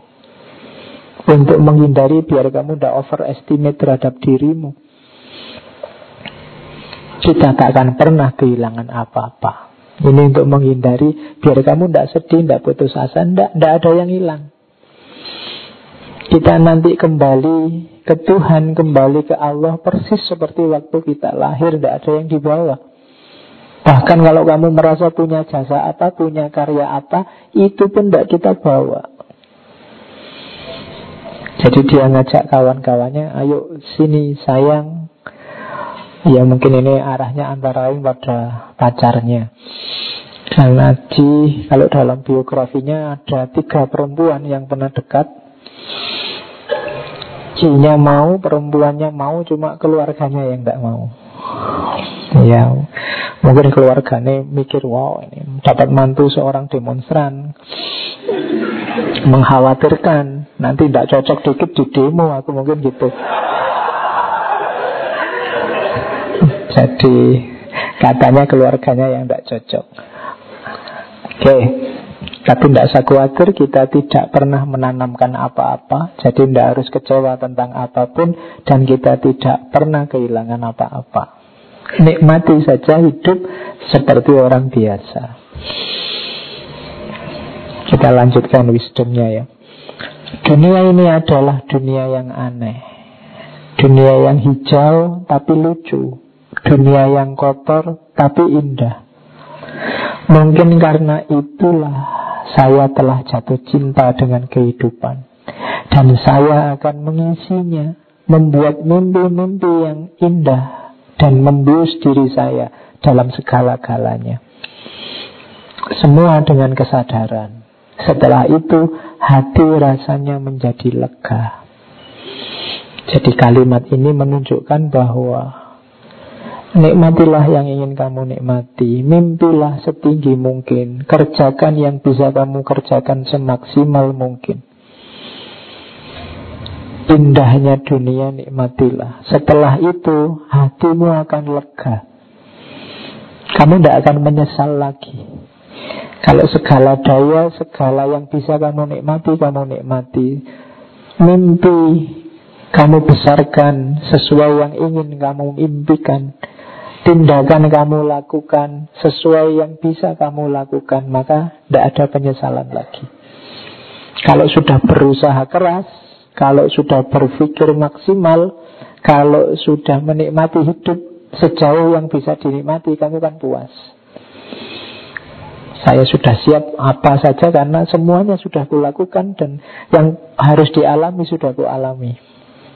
Nah, itu filosofi hidup yang maksimal. Dunia itu seluas langkah kaki. Jelajahilah dan jangan pernah takut melangkah. Hanya dengan itu kita bisa mengerti kehidupan dan menyatu dengannya. Ini semacam meluaskan wawasan. Baik dengan baca buku atau dengan cara kamu kayak tadi yang mengakrabkan diri dengan alam. Jangan jadi orang kuper, Jangan jadi kata dalam tempurung Ngertinya hanya itu saja Hanya baca buku itu saja Itu namanya seperti kata dalam tempurung. Dunia ini seluas langkah kaki maksudnya apa? Kalau kamu mau bisa kamu jelajahi semua, bisa kamu jangkau semua, jangan males. Jangan sempit wawasan. Mentang-mentang sampulnya merah terus kamu anggap buku kiri. Ya. Enggak, mbok iyo yang luas sedikit wawasannya. Hmm, kayak tadi ya. Jadi lebih baik diasingkan daripada menyerah pada kemunafikan Kayak prinsip tadi Oke Manusia dibentuk oleh ambisi Mengenai masa depan Dibentuk oleh kenyataan-kenyataan kini Dan pengalaman-pengalaman masa lampau Maka perhatikanlah ambisimu apa Kenyataan yang kamu hadapi hari ini apa Pengalaman yang pernah kamu rasakan apa Itulah sosokmu hari ini. Saya sering bilang, apa yang kamu masukkan, apa yang pernah kamu alami, dan apa yang pernah ingin kamu capai, itulah yang membentuk dirimu. Tidak ada orang yang bisa bebas dari ini. Seorang pun tak dapat membebaskan dirinya dari masa lampau. Pengalaman-pengalaman pribadi memberi warna pada pandangan dan sikap hidup seseorang untuk seterusnya. Ini bahanmu introspeksi. Kenapa aku jadi orang yang seperti ini sementara teman-temanku seperti itu? Kenapa gayaku hari ini seperti ini sementara gaya temanku yang lain seperti itu? Itu pasti ada hubungannya dengan ambisinya, keinginan atau cita-cita, kemudian pengalaman yang pernah dialami dan yang ketiga kenyataan sekarang yang dihadapi. Maka jangan merasa lebih baik, lebih tinggi, lebih hebat dari yang lain. Wong setiap orang dikonstruksi oleh tiga hal ini. Bagi saya, kebenaran biarpun bagaimana sakitnya lebih baik daripada kemunafikan. Dan kita tidak usah merasa malu dengan kekurangan-kekurangan kita. Kalau memang kenyataannya kamu lemah, akui bahwa kamu lemah. Kalau memang kenyataannya kamu kurang, akui saja kamu kurang. Kebenaran bunyikan sebagai kebenaran, kesalahan bunyikan sebagai kesalahan. Kalau tidak berarti kita tergolong orang yang munafik. Dan kebenaran Sakitnya seperti apa pun lebih baik daripada munafik. Oke, ini untuk introspeksi ya ke dalam. Karena biasanya kayak kayak gini kamu pakai untuk menyerang orang lain. Yang bukan dirimu. Terus kamu maksa orang untuk ah kamu itu keliru, kamu itu munafik. Padahal kebenaran sebagai bagaimanapun sakitnya kan harus kamu akui. Ayo kamu akui kebenaran ini. Kalau enggak kamu munafik ini. Karena kamu selalu nyerang orang dengan itu. Ini sebenarnya untuk dirimu. Jangan-jangan kamu sedang mengingkari suara kebenaran dari dalam dirimu. Dan nggak usah malu katanya. Jika kalau memang salah akui saja salah. Kalau keliru akui saja keliru. Kamu tidak jatuh karena mengakui kebenaran dari mana pun dan seperti apa pun bentuknya. Kalau ini agak panjang, ini tentang keadilan. Betapa banyaknya ketidakadilan di dunia ini. Tidak hanya di Indonesia, tetapi di mana-mana di seluruh dunia. Di Guatemala, di Vietnam, di Amerika Serikat, di Rusia, di Ceko, di Afrika, dan lain-lain. Seolah-olah dunia ini adalah tumpuan sampah dari nafsu dan ketamaan manusia. Kadang-kadang saya berpikir, apakah tidak lebih baik meledakkan dunia ini agar supaya semuanya berakhir. Gegeran aja semuanya tiap hari. Mbak wis, semoga ada tsunami, ada gunung meletus terus bubar barisan semua. Seolah-olah gitu pikirannya. Tetapi di samping itu semua, kita juga melihat, tidak usah pesimis, masih banyak manusia-manusia yang punya idealisme, yang bergulat untuk suatu cita-cita. Sebagian mereka berhasil dan jadi orang terhormat, seperti Gandhi, Kennedy, tetapi meskipun berjuta-juta tenggelam dalam sampah-sampah dan hilang di telan waktu. Jadi tidak harus putus asa lah, masih ada orang-orang yang berjuang dengan cita-cita. Tapi ada yang lebih jelek dari itu apa? Tetapi yang lebih menyedihkan adalah mereka yang menemui kekecewaan-kekecewaan. Mungkin targetnya gagal, ambisinya tidak terpenuhi, dan kemudian dipenuhi rasa benci pada lawan-lawannya. Orang ini lebih menyedihkan. Mereka bertekad menghancurkan dunia lawan dan kejam terhadapnya, terhadap lawan-lawannya maksudnya. Jadi ada orang yang sampah yang hilang di telan waktu karena mereka tidak punya visi, tidak punya idealisme dalam hidup. Mereka hanya mengumbar nafsu dan ketamaan. Tapi ada yang lebih menyedihkan dari itu, yaitu orang-orang yang setelah kalah, setelah gagal, akhirnya dirinya dipenuhi kebencian terhadap orang-orang yang sukses terhadap lawan-lawannya dan bertekad menghancurkan lawannya dan dia punya karakter kejam terhadap lawannya. Ini lebih menyedihkan daripada orang-orang yang hanya mengumbar nafsu ketamaan yang oleh Ji disebut orang-orang sampah. Ini berarti lebih rendah daripada sampah. Makanya jangan memelihara kebencian. Buat apa kita pelihara kebencian? Pelihara sapi aja buat korban Ayo biar nggak capek. Oke. Terakhir Masih ada terakhirnya lagi. Kesepian dan kematian. Orang-orang kayak Ji ini Memang nanti Yang dihadapi apa? Dia akan kesepian. Karena tidak banyak orang seperti dia. Akhir-akhir ini saya selalu berpikir Apa gunanya semua yang saya lakukan ini? Saya menulis Melakukan kritik kepada banyak orang Makin lama semakin banyak musuh saya Dan makin sedikit orang yang mengerti saya. Kritik-kritik saya tidak mengubah keadaan. Sudah dikritik sampai segitunya ya pancet. Jadi apa sebenarnya yang saya lakukan? Kadang-kadang saya merasa sungguh kesepian. Jadi ini yang dirasakan oleh Jidi akhir-akhir hidupnya. Teman-temannya mungkin sudah banyak yang sukses, ada yang jadi DPR, ada yang jadi pejabat. Dia akhirnya merasa sendirian. Nobody can see the trouble I see. Nobody knows my sorrow. Kalimat ini Tertulis juga di makamnya. Makamnya dia ada di daerah Tanah Abang yang sekarang jadi museum. Saya lupa nama museumnya, tapi silahkan ke sana. Ini museum ini unik karena bekasnya makam, bekasnya kuburan dipakai museum.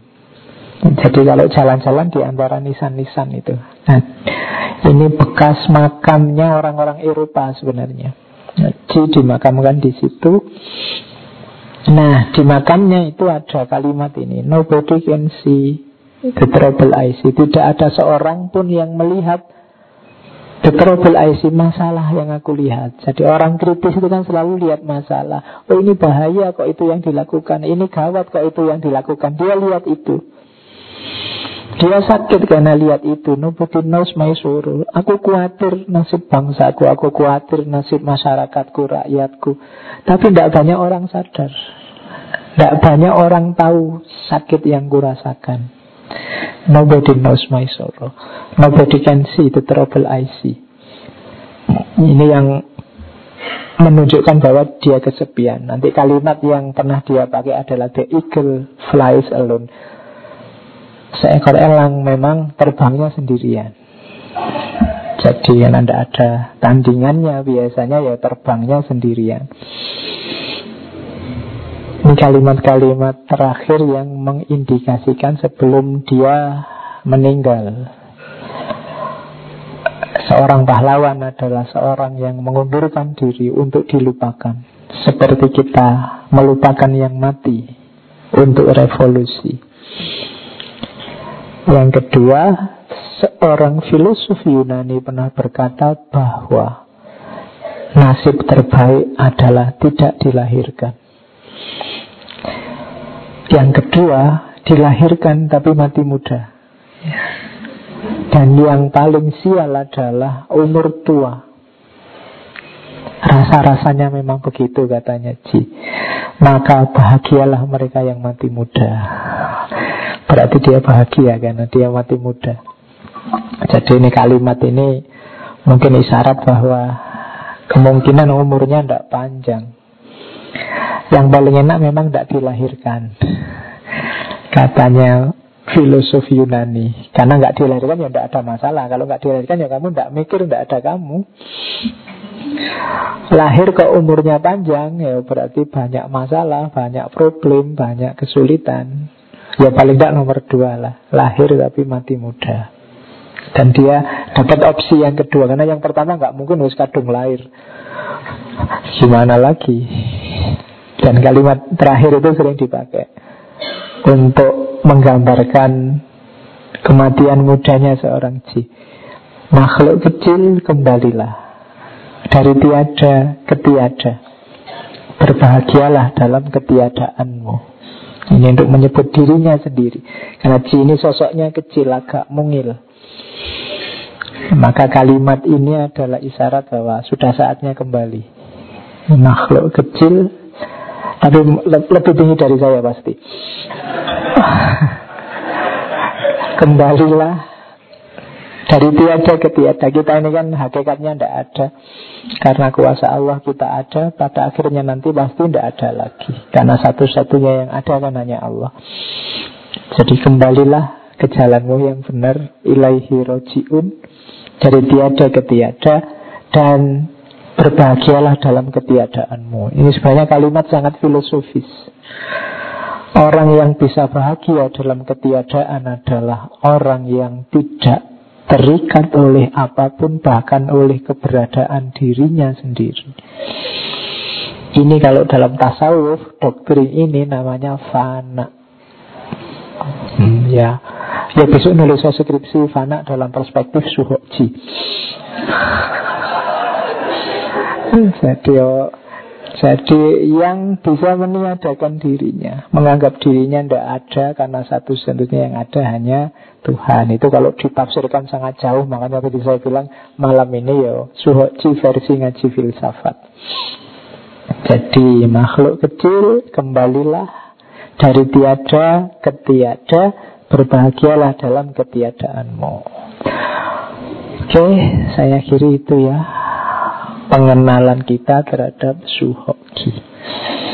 Ini bagi yang muda-muda semoga dapat benchmark bagi yang tua-tua inilah yang dialami yang dirasakan oleh teman-teman mahasiswa yang aktivis dalam tanda petik ya. Jadi kadang-kadang orang tua itu susah menyelami kehidupan anak-anaknya. Karena mungkin anaknya juga susah cerita, nulis juga susah. Iki anakku ngalami apa kok jadi kayak gini itu kan bingung. Nah, antara lain bisa pinjam suara gini. Oh, inilah gejolak yang dialami oleh seorang mahasiswa yang kritis dan peduli terhadap bangsa dan negaranya. Oke, saya kira itu minggu depan kita lanjutkan ke buku harian yang lain. Kita ketemu Ahmad Wahid. Kurang lebihnya mohon maaf. Wallahu muwafiq. Wallahu a'lam bisawab. Wassalamualaikum warahmatullahi wabarakatuh.